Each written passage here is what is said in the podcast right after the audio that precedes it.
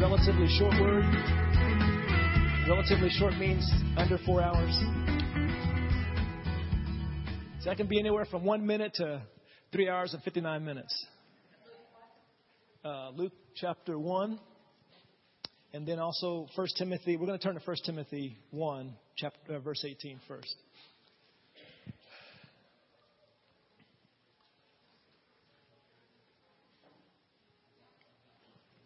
I was kind of wondering if I was supposed to go ahead and share this. Because I was thinking, well, with the time frame and everything, do I just need to go ahead and stop? But I felt like the Holy Spirit said we need to share this. Um, but I'll keep it as I'll keep it under four hours. I'll promise you that. How's that? Making some of you nervous. First Timothy chapter one.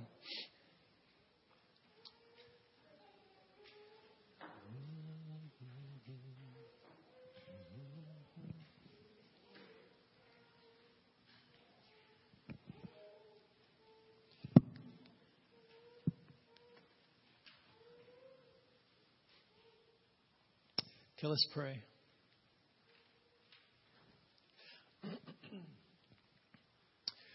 Father, we just continue to say we love you and we thank you. And we ask you to continue to do what you want to do and show us how to line up with that. We open our hearts and our ears, Father, and ask you to speak to us. And we have the intention of receiving your word and being doers of your word. Because we thank you that you have and will give us the grace that we need to apply what you tell us to do. So we open our hearts and our ears and we say, Speak, Lord. And we thank you for what you're doing in our lives, in our families, in this church, in our community. And we're truly excited, Father. We thank you in Jesus' name. Amen. Uh, the name of this is concerning the prophecies spoken over you, preparing for war. 1 Timothy 1:18 it says this command I entrust to you Timothy my son in accordance with the prophecies previously made concerning you that by them you fight the good fight keeping faith and a good conscience which some have rejected and suffered shipwreck in regard to their faith he says, Timothy, this is a command I'm giving you. Now, my first question for you is Is this command only given to Timothy? Is Timothy only, uh, the only one who's to respond and receive this word? Or is anybody else included in that? Anybody else included, you think? Well, 2 Timothy 3:16 says all scripture is breathed out by God and profitable for teaching, for reproof, for correction, and for training in righteousness, so that the man of God may be uh, competent, equipped for every good work. So this command is not just for Timothy, but it's for the body of Christ. He's saying, Timothy, I command you, I entrust you. This command I entrust to you in accordance with the prophecies previously made concerning you, that by them you fight the good fight. By them you fight the good fight. Keeping faith and a good conscience, which some have rejected and suffered shipwreck in regard to their faith. Now, many of us uh, received prophetic words last week. And even if you did or did not, whether you did or didn't, you've probably received prophetic words in your life before. The Lord spoke to you something directly, or He spoke to you something through other people.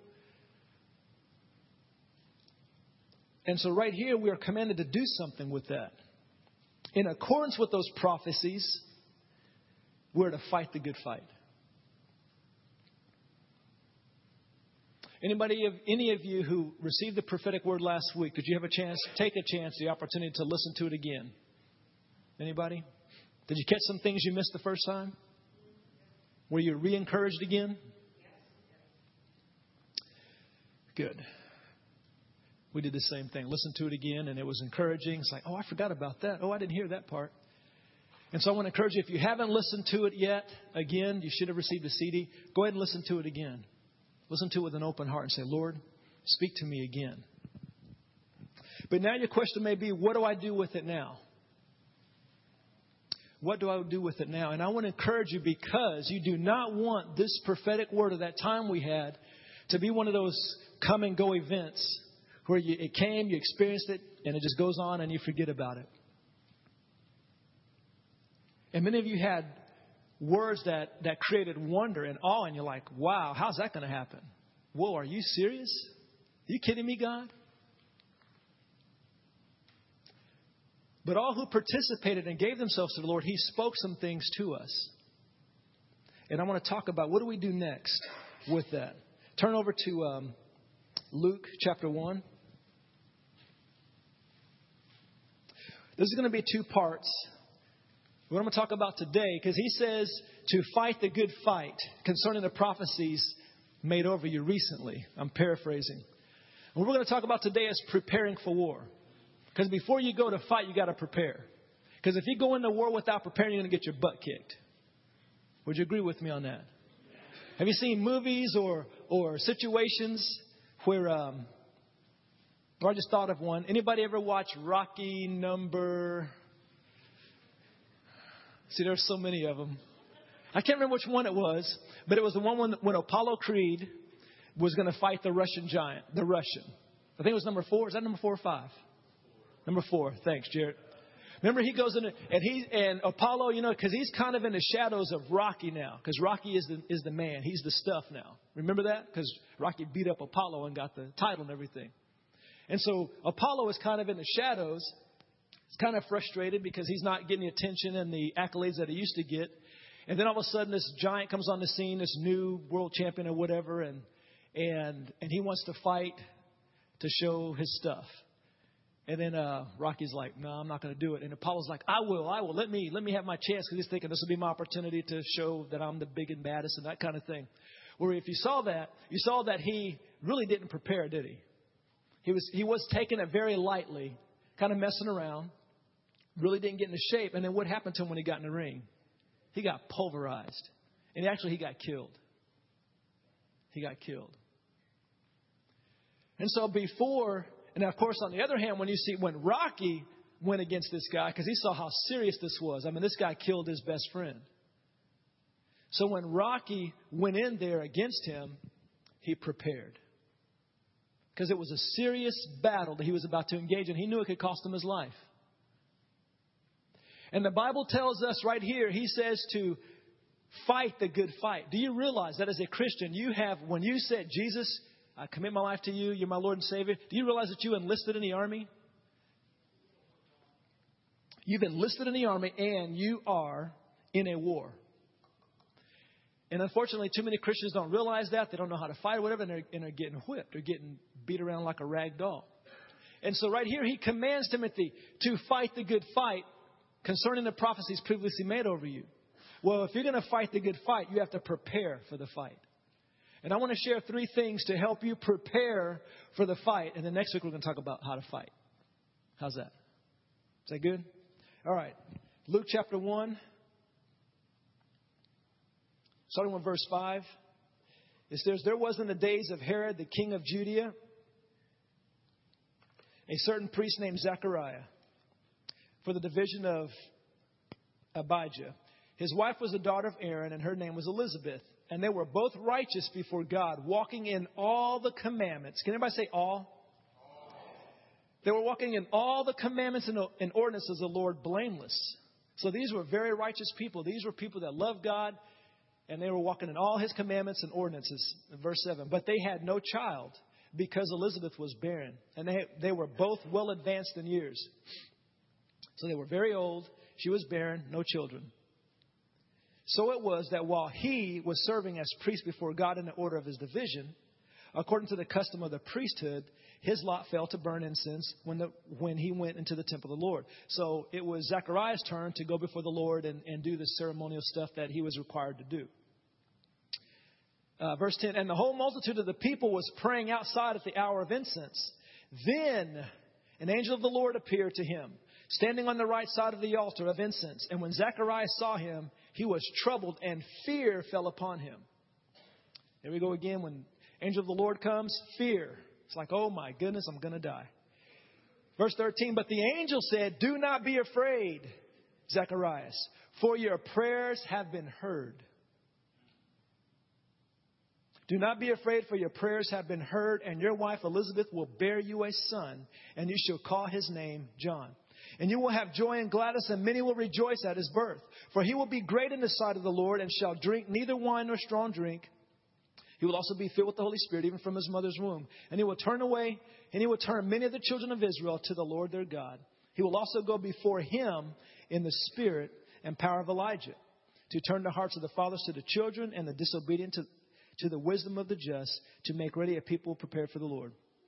And then Zechariah said to the angel, How shall I know this? For I am an old man, and my wife is well advanced in years. And the angel answered and said to him, I am Gabriel who stands in the presence of God and was sent to speak to you and bring you these glad tidings. But behold, you will be mute and not able to speak until the day these things take place, because you did not believe my words, which will be fulfilled in their own time. Okay, now let's turn over to verse 26. So we see that, kind of summarizing, we see that the angel of the Lord, Gabriel, came to Zechariah and told him, Do not fear, your prayers have been answered. You can have a son, and etc. And this is what all he's going to do and everything. And then we see his response. He says, How's this going to happen? I'm old, and we haven't had any children, couldn't have children, and, and all that kind of stuff. Okay, verse 26. Now, in the sixth month, the angel Gabriel was sent by God to a city of Galilee named Nazareth, to a virgin betrothed to a man whose name was Joseph, of the house of David. The virgin's name was Mary.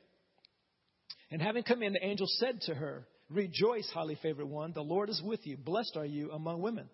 But when she saw him, she was troubled at his saying and considered what manner of greeting this was. Just no, I never noticed that before, but it's interesting. She wasn't afraid of the angel. She was puzzled by what he said. Kind of interesting. Then the angel said to her, Do not be afraid, Mary, for you have, I guess she was afraid. Do not be afraid, Mary, for you have found favor with God. And behold, you will conceive in your womb and bring forth a son and shall call his name Jesus. He will be great and he, and he will call, uh, he will be called the son of the most high and the Lord God will give him the throne of his father David. Okay, he goes on to say all that and then Verse 34 Then Mary said to the angel, How can this be since I do not know a man? And the angel answered and said to her, The Holy Spirit will come upon you, and the power of the Most High will overshadow you. Therefore, also, that the Holy One who is, who, uh, is to be born will be called the Son of God. Now, indeed, Elizabeth, your relative, has also conceived a son in her old age, and this is now the sixth month for her who was called barren, for with God nothing will be impossible. Then Mary said, Behold, the maidservant of the Lord, let it be to me according to your word and the angel departed from her. Now it's interesting, we have two different prophetic words. The angel came and said to two different people something that was going to happen in the future. He, he uh, shared God's will and plan for their lives. And we see two different responses. We see the first response, actually, it appears that they say the same thing. Because he says, Let's see, what does he say? In verse 18, Zechariah said to the angel, How shall I know this? For I am an old man and my wife is well advanced in years. And then she says, when the angel says that she's going to have a child, then Mary said to the angel, How can this be since I do not know a man? So they both said something that sounded similar, but they got two different reactions and responses from the angel. Now, I believe, and it, it's probably clear because of the reaction and how the angel responded to Zacharias, that Zacharias responded in doubt and unbelief. Probably pretty cynical. He was old, no telling how long they had been praying to have children. Probably ever since they were they were married. Because they knew it was a blessing to have kids and they couldn't have kids, and so their whole married life they weren't able to have children. And so he responds and says, How can this be? I'm old, et cetera, et cetera. And then the angel got pretty ticked and he made him made him mute. He said, You're not going to speak. You're not going to mess up this thing. And he wasn't able to speak until, until John was born. Then we see how Mary responds on the other hand. But the interesting thing here is it says, Remember that John, um, not John, Zacharias and Elizabeth, it says they were righteous before God, walking in all the commandments and ordinances of the Lord, blameless. They knew all the ordinances and commandments of God. Do you think that Zacharias was familiar with his, his heritage? Do you think that Zacharias had ever heard of a man named Abraham? And do you think that he knew that he was married to a woman named Sarah? Do you think he knew the story of Sarah and Abraham and how God promised them a child?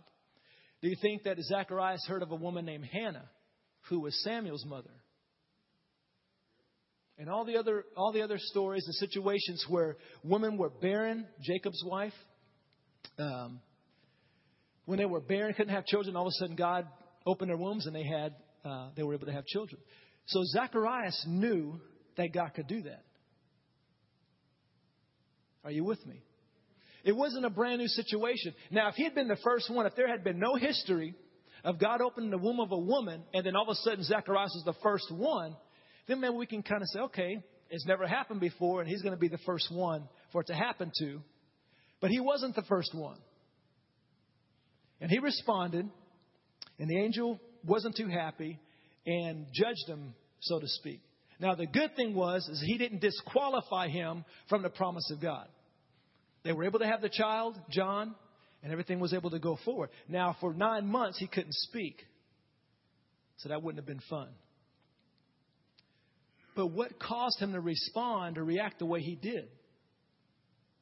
He was a righteous man. He loved God. He was going to church. He was fulfilling his, his deals, you know, doing what he was supposed to do. But he probably got frustrated, began to have doubt and unbelief set up in his heart because they had been praying for a long time and had not seen the fulfillment of that prayer for a long time. And that's something we have to be careful with. When you received that word last week, your response might have been, Now, how in the world is that going to happen? Are you kidding me? Yeah, right. Obviously, these prophets don't know who they're talking to. And if we're not careful, we can have the same response or reaction that he had. And Mary, on the other hand, her response was different. Has there ever been anybody before Mary who was a virgin and had a child before they knew a man? It had never happened before. So she was the first one. The very first one. So I think that's so she was kind of curious because when Zacharias asked the question, he knew how it could happen because it's happened before. When Mary asked the question, she really didn't know because it's never happened before. And I think their attitudes were different as well. I don't think she had a cynical attitude. I think now, of course, I'm, I'm kind of reading into this because we don't know for sure. But obviously, Zacharias' response was wrong because he got judged and couldn't, couldn't hear or speak, I mean. Actually, couldn't hear and speak. That's played out later on. But Mary said, Then Mary said, Verse 38 Behold, the maidservant of the Lord, let it be to me according to your word. Let it be to me according to your word. In other words, okay, I heard what you said. I'm your servant. Do what you want to do. And the first thing, if you want to prepare for war, here's what has to happen you have to have the heart of Mary. You might have heard, not just last week, but over, over the years, you've heard words and they still haven't come to pass. And they're words that's like way beyond your ability. It's like, are you kidding me? I mean, huge. God's got huge plans for you. You can either say, yeah, right, how's that going to happen? Or, God, whatever you want, so be it. I'm yours. That has to happen first. You have to have a heart of faith. Remember when he said, This command I entrust to you, Timothy, my son, accordance with the prophecies previously made concerning you, that by them you fight the good fight, keeping faith and a good conscience. Keeping faith and a good conscience. Faith is trusting and believing that God's going to do what he says he's going to do. Trusting and believing that God's going to do what he says he's going to do. I'm sure many of you were surprised by what was spoken to you. I think Mary was pretty surprised at what was spoken to her. I mean, would you kind of agree with that? She's probably surprised. But we see her response. And we have to have a heart of faith, believing that God can and do what will do what he says he will do in and through you. Now here's the deal. if you hear somebody else's prophetic word and you hear of these great and powerful, wonderful things, you have faith for them. You notice that? You hear God speaking over somebody else, like, wow, praise God, that's pretty awesome. Yeah, I, yeah, go God. But then the word is spoken to you, and it's like that faith is gone. The faith is gone all of a sudden. Faith that was there for your friend is gone for you. Because we don't know our friends' weaknesses necessarily, we, but we know our weaknesses.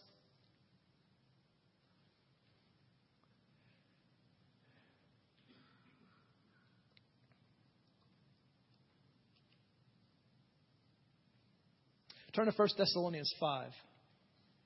Actually, I'm going to go ahead and read it real quick, but you can, if you're taking notes, write this down 1 Thessalonians 5 20 through 24. It says, Do not despise prophetic utterances, or do not despise prophecies, but examine everything carefully. Hold fast to that which is good. Abstain from every form of evil. Now may the God of peace himself sanctify you entirely, and may your spirit and soul and body be preserved complete without blame at the coming of the Lord Jesus Christ. Faithful is he who calls you, and he also will bring it to pass. First thing, do not despise prophetic utterances. Do not despise prophetic words. That word despise is exoutheneo in the Greek. And it means to make of no account, utterly despise, set at naught, esteem least, or contemptible. So when it says do not despise prophetic words, it's a pretty strong word, despise. As matter of fact, I thought this was interesting. It's the same word in Luke chapter 20 through 11 when it says, And Herod with his soldiers, after treating Jesus with contempt and mocking him, dressed him in a gorgeous robe and sent him back to Pilate. Now, we saw how they treated Jesus. Remember, they beat him within an inch of his life? I mean, they just pulverized him. They mocked him. They hit him and, and um, they blindfolded him and they hit him and spit on him and said, Prophesy, who, who hit you? They mocked him and they treated him with contempt. That word contempt is the same word in 1 Thessalonians when it says, Do not despise prophetic words. That's a pretty strong word. So we can get to the point if the Bible's saying don't do this, then that means we can do this. You know, when the Bible says fear not, probably means because we're in fear or we have a tendency to move in fear. So if it says do not despise, then he's challenging us because we might get to the point where we despise prophetic words. Now, how would that happen? First of all, you might have been te- you might have received teaching in your denomination or wherever that prophecy and the gifts aren't for the day anymore. That they, they passed away when the Bible came out. And so if you hold on to that teaching, then when you hear prophetic ministry, that kind of thing, it's like, no, that's not God. That's not God. And the very thing you say is not God is God. Remember what the um, Jewish leader said about Jesus? That's not God. That's not God. Were they wrong? Absolutely. They despised and they, they had him killed, the very one that God sent. They despised him and mocked him and, and, and just obliterated him. And the same thing with the gifts of the Holy Spirit. The gifts that God has given for his body. and we say, that's not God. That's not God. Well, before you say something's not God, make sure the word is clear. Turn to 1 Corinthians chapter 14 with me, real quick.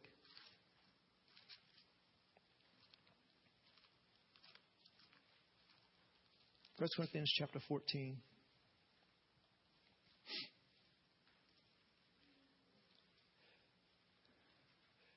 Verse 1 in 14, it says, Pursue love and desire spiritual gifts, but especially that you may what? Especially that you may prophesy. It says, For the one who speaks in a tongue does not speak to men, but to God. For no one understands him, however, in the Spirit he speaks mysteries. But he who prophesies speaks edification, exhortation, and comfort to men. He who speaks in a tongue edifies himself, but he who prophesies edifies the church.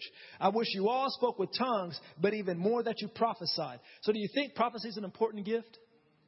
Do you think God puts, it's not like the most important thing, but it's very important.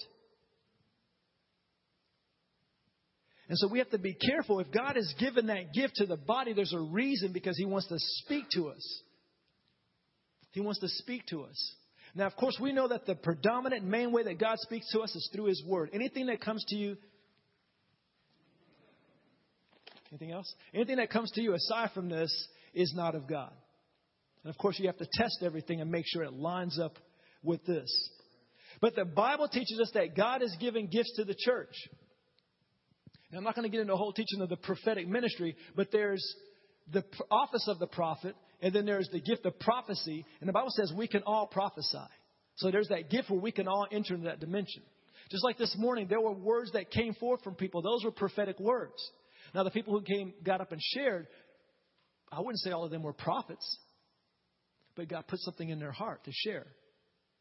As a matter of fact, we can all prophesy. So the point I'm wanting to say is that that is a valid gift that God has for the church for us today. Maybe you've had prophetic words spoken over you before that have not yet come to pass.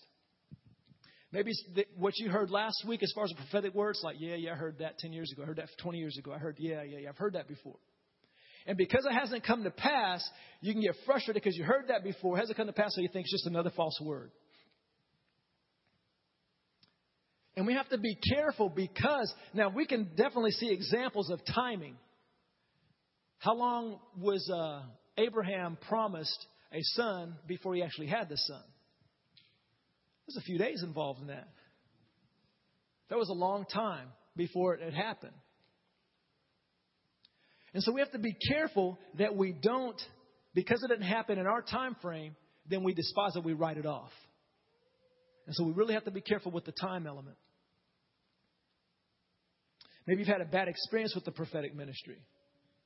Maybe you know somebody who got a prophetic word and it has something to do with God's calling you to the nations. He's calling you to go to Africa or, or, or um, Germany or wherever and you knew a person who received that word and they sold, got excited, sold all their stuff, moved their family to this country, and everything, all hell broke loose, and they were, they were just, their family was obliterated. And you say, see what happened? Because of that prophetic word, see what happened? Look with them. This cannot be from God. Now, just because someone treats a gift of God inaccurately or wrong does not, does not nullify the gift. You hear me on that? Because there are things that we're supposed to do when we receive a prophetic word. Because it says in that, in that verse, it says, Do not despise prophetic utterances, but examine everything carefully and hold fast to that which is good. So when you receive a word, you don't just grab it and just swallow the whole thing, hook, line, and sinker, and you just do what it says. It says you need to examine it, you need to judge it. Okay, is this of God? Does it pass the test of being from God? And you may not be able to do it all by yourself. You probably can't, so you need to get some counsel. You need to get counsel and say, Can you listen to this? Or you heard the prophecy. What do you think? Do you think it's from God? Because I'm really wanting to know. Get counsel on it. And even if it is from God, yes, brother, yes, that is definitely from God. I bear witness from that. Amen. Go for it. But just because it is from God doesn't mean that okay, I'm going to the nations. God's called me to the nations. That means tomorrow I sell my house and move to Kenya. That's not how it works. Now, I'm sure there have been some dramatic situations and testimonies of where God moved quickly and said, now, now, now, now. And people, they went, but also you'll see the fruit of it, that it was fruitful and God was with them. So just because you receive a prophetic word and you see that it is God, that doesn't necessarily mean that you move on it right away. You have to receive counsel examine. And you may get parts of the word that you do not understand. So what do you do with that? You say, God, I don't understand this. I'm not sure if this is from you or not. Doesn't make any sense. Don't despise and reject it. Just take it and just give it to God. Put, like put it on a shelf and say, okay, God, I don't understand this, but my heart is open. Help me with that. Because if you try to walk in your limited understanding, then you can miss it. Or you can mess things up. Or and you can even limit what God's wanting to do. We have to be careful not to limit. When you hear God a word, our natural tendency is to interpret it according to our current circumstances. In other words, this is what I'm doing right now. We hear a word and it's like, hey, yeah, that, that fits. That's right. That bears witness. I'm doing that right now. And the word may have something to do with what you're doing now, but it may have something to do with what you're not even doing. Does that make sense? And so you have to be careful not to interpret your word or interpret the word according to your circumstances or your understanding. When I had a word spoken over uh, Lisa and myself in, in 97, at the time we were the youth pastors, and what the brother shared, I interpreted as, yeah, praise God, that's what we're doing right now. He said something to the effect of, he saw us in the front of the parade leading. We were leading. And he kept telling me, you're the man. And I was like, yeah, praise God. I see that. I see that happening with youth ministry.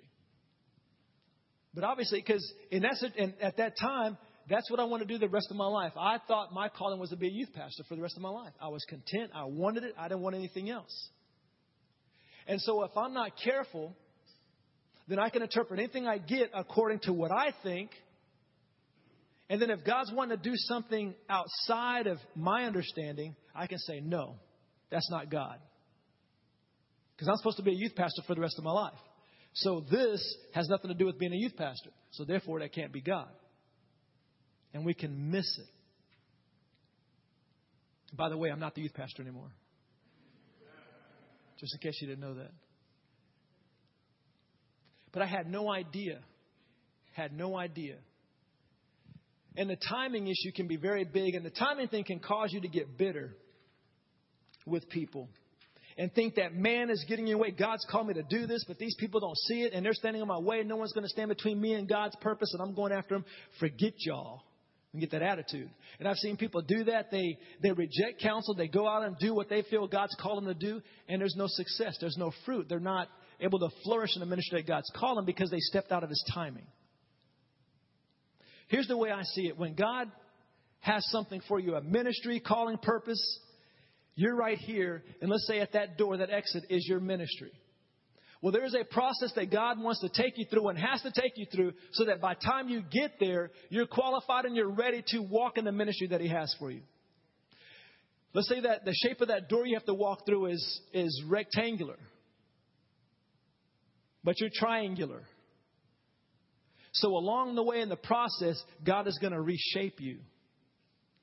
He's going to make you more like Jesus so that by the time you get to that door, you fit. Does that make sense? And what happens though, we can try to speed up the process, take shortcuts, and we get to a ministry and we don't fit. We don't have the character to be able to uphold the ministry.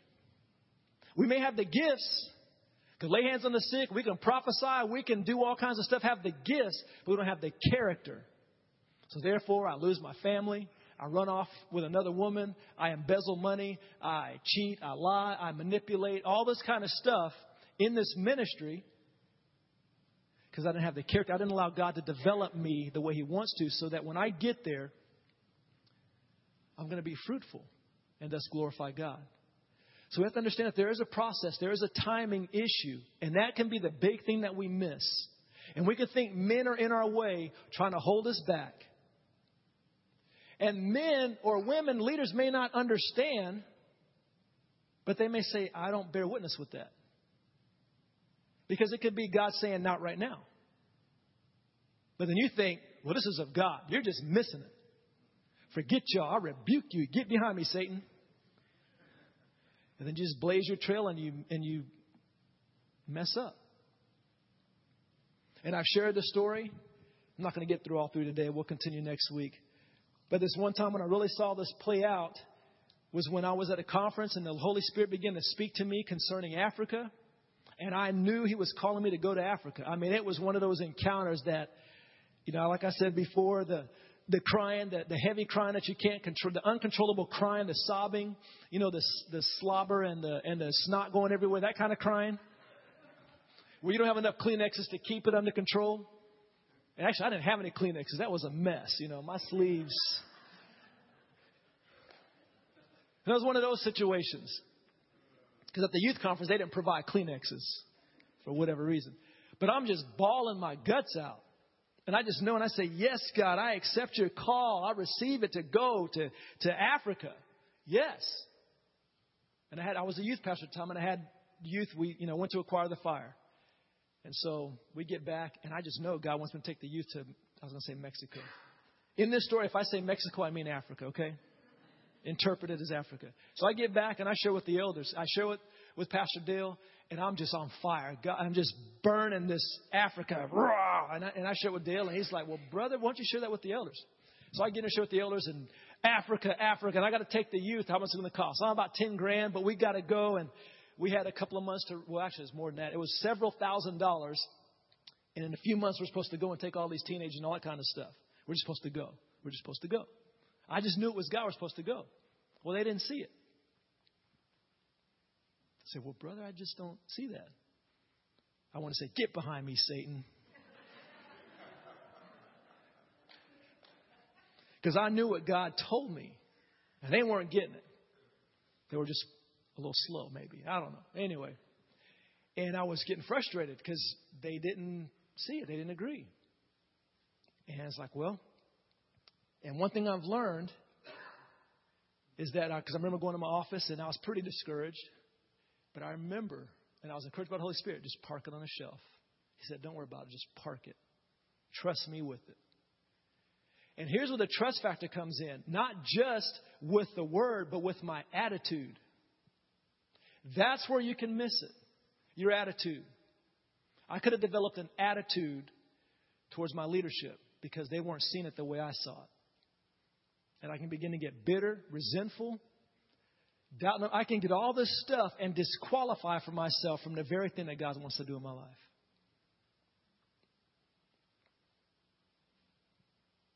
One thing I want to say the prophecies that God has spoken of you are conditional to your obedience and cooperation with Him. And to give you an example, children of Israel. What was God's purpose for them? To go into the promised land. Did they make it? Nope. Some of them did. The original ones didn't. Remember they, the spies, the 12 spies went, he said, All right, this is what I'm going to give you. Go look at it. Go check it out. They went back, Oh my goodness, there's giants. They're going to kill us. And they came back all freaking out and afraid, saying, God just wants to take us in there to kill us. He brought us out here to die and all this. Remember that? Except two of them. Man, come on, we can take them people out. Come on, God has promised us this, et cetera, et cetera, et cetera. Well, then they rebelled. They were trying to raise up leaders to go back to Egypt, back to the bondage. And they had been acting this way over and over and over, and then finally, judgment came in. You will not go into the promised land.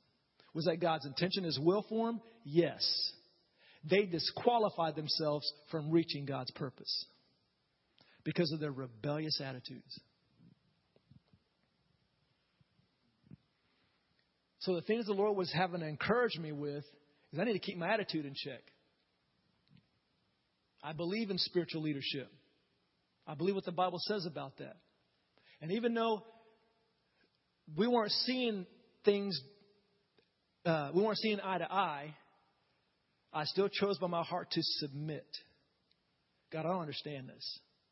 And I was wrestling. It wasn't like, okay, okay, I'll just submit and everything's going to be. I was struggling with my attitude. So every day, God, I, I, I accept this. Lord, I'm trusting you. I don't hold any resentment against my brothers. I don't. I had to work on that. It was a process that I allowed myself to work through. And then there was a point in time when it was gone. And actually, I forgot about it. And my attitude, my heart was okay. And then a few months later, that was back in February, a few months later in November. So summer came and went and didn't take the youth to Africa. November comes around, and I'm with, we're over um, the Shays. It was after Thanksgiving. You remember when Barbara and um, Margaret were there? You remember that? Many years ago, and we're having dinner and just hanging out and all that kind of stuff. And, and Barbara says, Hey, CJ, you want to go to um, uh, Egypt and Israel. Heck yeah. Are you kidding me? Because I just love to go. And um, she goes, No, I'm serious. I thought she was kidding. So, of course, I was being silly. And I was like, Really? Well, she said, If you want to go, you know, seek the Lord, pray, and see if you're supposed to go and everything. So I went to a prep meeting. Uh, a few weeks later, I went to a prep meeting, and after this meeting, I was just like, "Oh God, I need to go." I, it was burning in me. It was just burning. I was on fire. And I remember driving back from Enid. I said, God, please don't play with my emotions. If I'm not supposed to go on this trip, please let me know now so I can forget about this because I was just burning.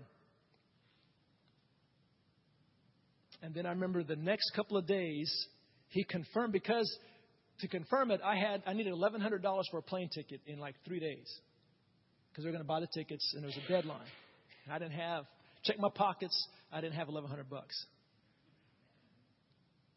And then I get the phone call from her, and someone in their church in Enid has anonymously donated the money for my plane ticket. It's like, hmm, I think that's a good sign that I'm supposed to go. And I shared it with the elders. I said, hey, this is what's going on. And they were all excited. They jumped on board, and, and the church provided for my uh, finances to go over there. And believe this or not, Egypt, Israel. I'm on the plane. I'm 30 something thousand feet in the air. Now, I know you're going to call me slow, but that's okay. I am 30 something thousand feet in the air, and I just begin to realize where I'm going. Holy Spirit says, Where are you going? So, Duh. going to Egypt. And he said, Where's Egypt? It's in Africa. I never thought of Egypt being Africa. Geography lesson Egypt's in Africa. I didn't realize that because when I thought of Egypt, I was thinking, um, not Africa. and all of a sudden, so here I am, 30,000 feet on my way, and I realized the fulfillment of what he told me months ago was happening.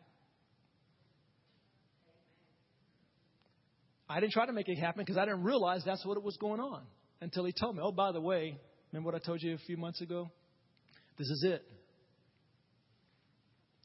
And so the point was, and by the way, had a we went to Egypt, but we got to minister to Ethiopians and uh, Sudanese and uh, Nigerians. It was a, a lot of African refugees came up and were in this school to receive to be trained for ministry to go back to their countries to spread the gospel. So I had the privilege as a youth pastor to share with these men and women who were called to the youth ministry. They wanted to hear from this expert about youth ministry. And here's the interesting thing. I'm kind of a little bunny trail, if you can bear with me. But here they are. Here we are in the room. It's me and, and Kent Cotterello, who's a youth pastor over in Enid. And he's an OU fan, by the way. I don't know what it is about you, you OU fans and youth pastor stuff. Anyway, Kent was a real good friend of mine. You guys remember Kent? He's a real good friend of mine. We were the two youth pastors, and we're sitting in here, and there's like a, a panel. Me and him, the experts. We're shaking in our boots. I am scared to death expert because they want to ask us questions about being the youth pastors and how do you do it and everything. And I'm like, Kent, be ready to talk. And then they, and here's one story that really humbled me. Uh, I think it was they were from Sudan. The guy asked a question, and he said, um, his the, uh, this young man who was a, from a Muslim family was coming to him, and so he was sharing the gospel with them. And his kid's father found out that he was sharing the gospel with them. And so the father came to him and said, If you tell my son or any of my family about Jesus anymore, I'm going to kill you. So then this brother looked at me and said, What do I do? I said, That's a good question. Kent, tell him what to do.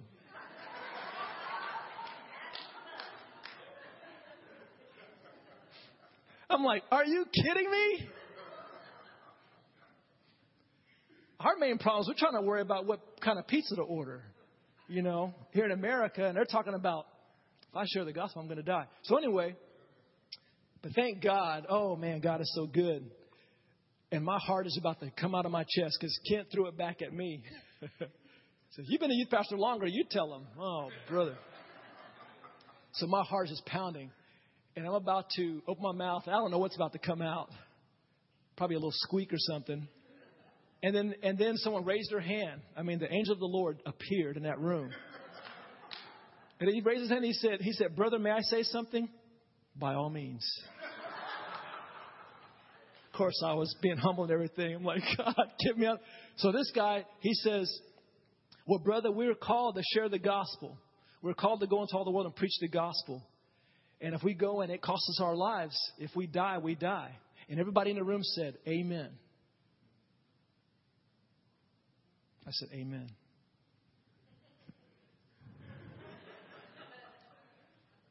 But it was so amazing that these people who came out of war torn countries, who their very life was on the line every day because of their faith in Jesus, and here they were asking these two Americans. Now, fortunately, of course, I didn't have any input in that situation, but we were able to share with them some practical things that they were very grateful for. And so I was very humbled and grateful that I got to share my heart with these brothers and sisters who were going into a very dangerous situation. But here's the thing after going through all that, and the whole trip was incredible, but God, back at a youth conference in February, put them on my heart. And I could have missed that whole thing if I would have let that bad attitude develop and I would have got that self righteous, nobody understands, let me, leave me alone, I'm going to do what God's called me to do.